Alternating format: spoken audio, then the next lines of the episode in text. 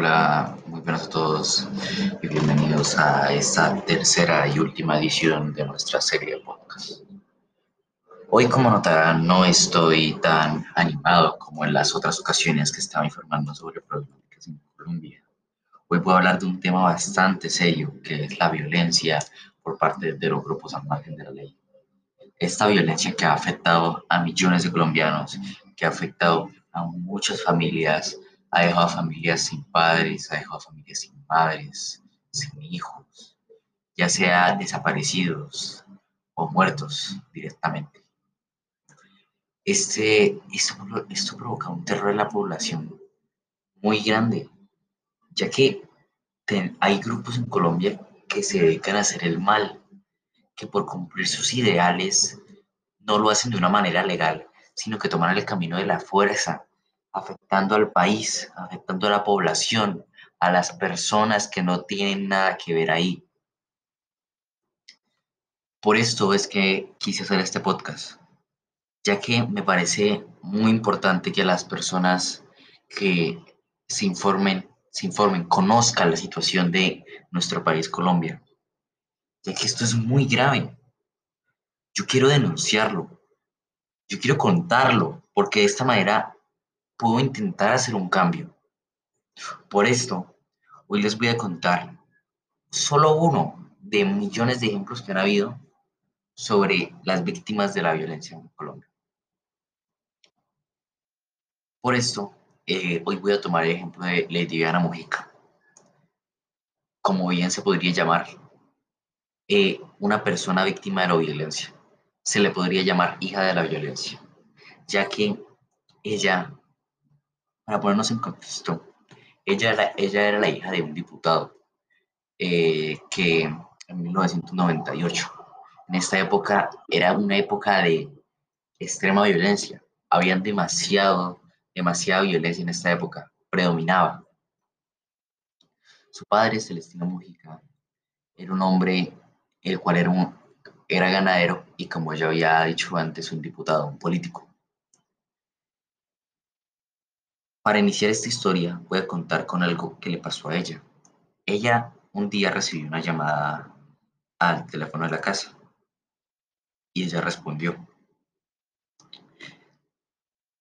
A ella misma le dijeron que le iban a matar a su padre, que su padre no iba a vivir más. Quiero que se dimensionen cómo a un adolescente en esa época a una persona joven le puede afectar eso. Y a todo el mundo en general, no necesariamente, no tiene nada que ver su edad. Por esto, ella tomó su decisión de decirle a su padre, reunir a su familia y contarle lo que había pasado. Nos habían amenazado de ponerle un carro bomba enfrente de su casa, de su hogar y enfrente de su sede política. Para ella fue demasiado esto, estaba muy asustada, tenía temor de la muerte de su padre. Él, ella nunca se despegó de su padre lo que más pudo.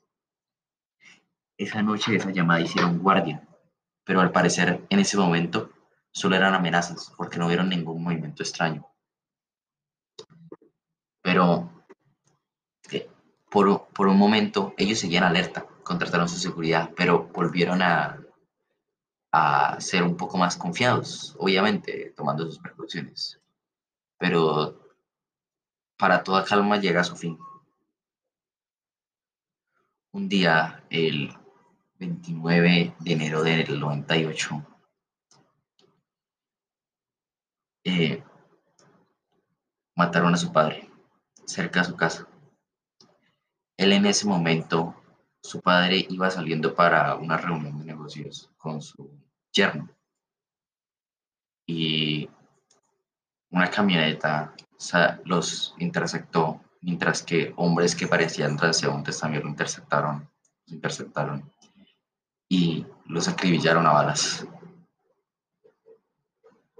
Esto por parte, se supone, de los grupos del grupo armado de, de ELN. ¿Cómo se pudo lograr esto? Por su fuerza armamentaria de ellos, porque ellos también tenían muchos enemigos políticos y ganaderos, por la envidia que generaba, ya que él estaba, Celestino estaba en su época de auge. Y esto no fue en un lugar alejado. Esto fue cerca de la casa, por lo que Lady escuchó los disparos y vio cómo habían matado a su padre. Y esto fue muy duro para ella. Ella en este momento se encontraba embarazada de su primer hijo. Pero el problema también es que su novio en ese momento, su esposo, se encontraba secuestrado por este mismo grupo, por el ELN. Así que en ese momento no tenía ningún apoyo. Ella pensó en suicidarse. Decía que no tenía más sentido su vida sin su padre. Pero por ese hijo que tenía no lo iba a hacer. Ella quedó con mucho dolor. Tiene mucho dolor. Sabe lo que es que sabe lo que es ser víctima de la violencia. Por esto quería hacer esta denuncia.